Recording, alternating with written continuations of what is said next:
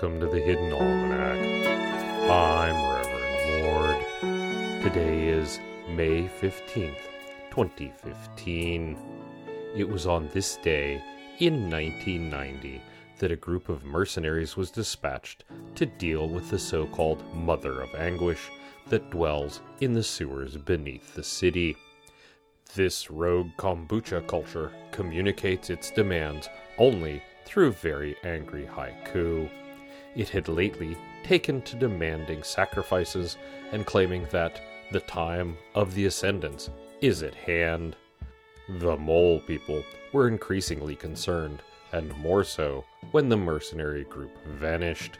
A pile of bones was eventually located, along with a haiku stating, The next warriors you send to slay the mother. Free range only, please. The current whereabouts of the mother are unknown, although the mole people are keeping an eye on it. It is the birthday in 1410 of Crumplestein the Magnificent, greatest of jesters. It is the feast day of Saint Ellen. Legend has it that Saint Ellen roamed the world, friendless, accompanied only by the servants of Saint Whippetus, who fed her by bringing her rabbits and other small game. Saint Ellen was seeking a virtuous man and found no one, although she spent some time among the goatmen, who she described as much better than humans, really, and at least you know where you stand with the goatmen. Whether she found a virtuous man is unknown, although legend has it that she died at the age of 96, still a virgin and increasingly disillusioned with humanity. In the garden, the yellow root has expanded in all directions, which is the function of yellow root.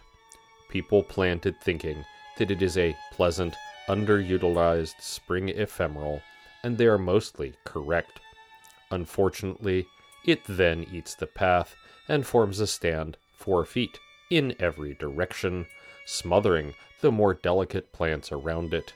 When you pull yellow root, you find that the roots are indeed intensely golden, hence the name. It is useful under pine trees where it is marginally less aggressive, and in any event, unlikely to do anything to trouble the pine trees. If you can establish it there, you have done well. Placing it in good garden soil is, perhaps, a foolish endeavor.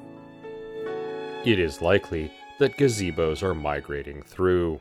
As usual, we cannot stress enough that a wild gazebo is not a good garden ornament. Admire their beauty, offer them food and water, but allow them to continue north on their own.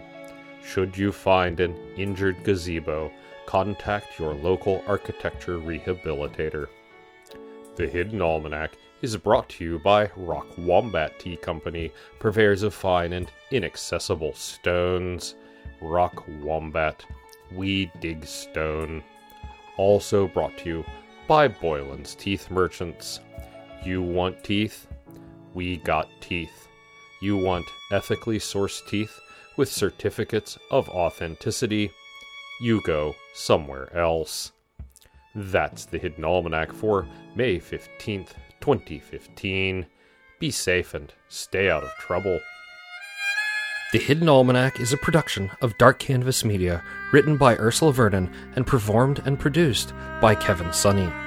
Our theme music is Moon Valley, and our exit music is Red in Black, both by Kosta T. You can hear more from Kosta T at the Free Music Archive. All other content is copyright 2013 through 2015, Ursula Vernon.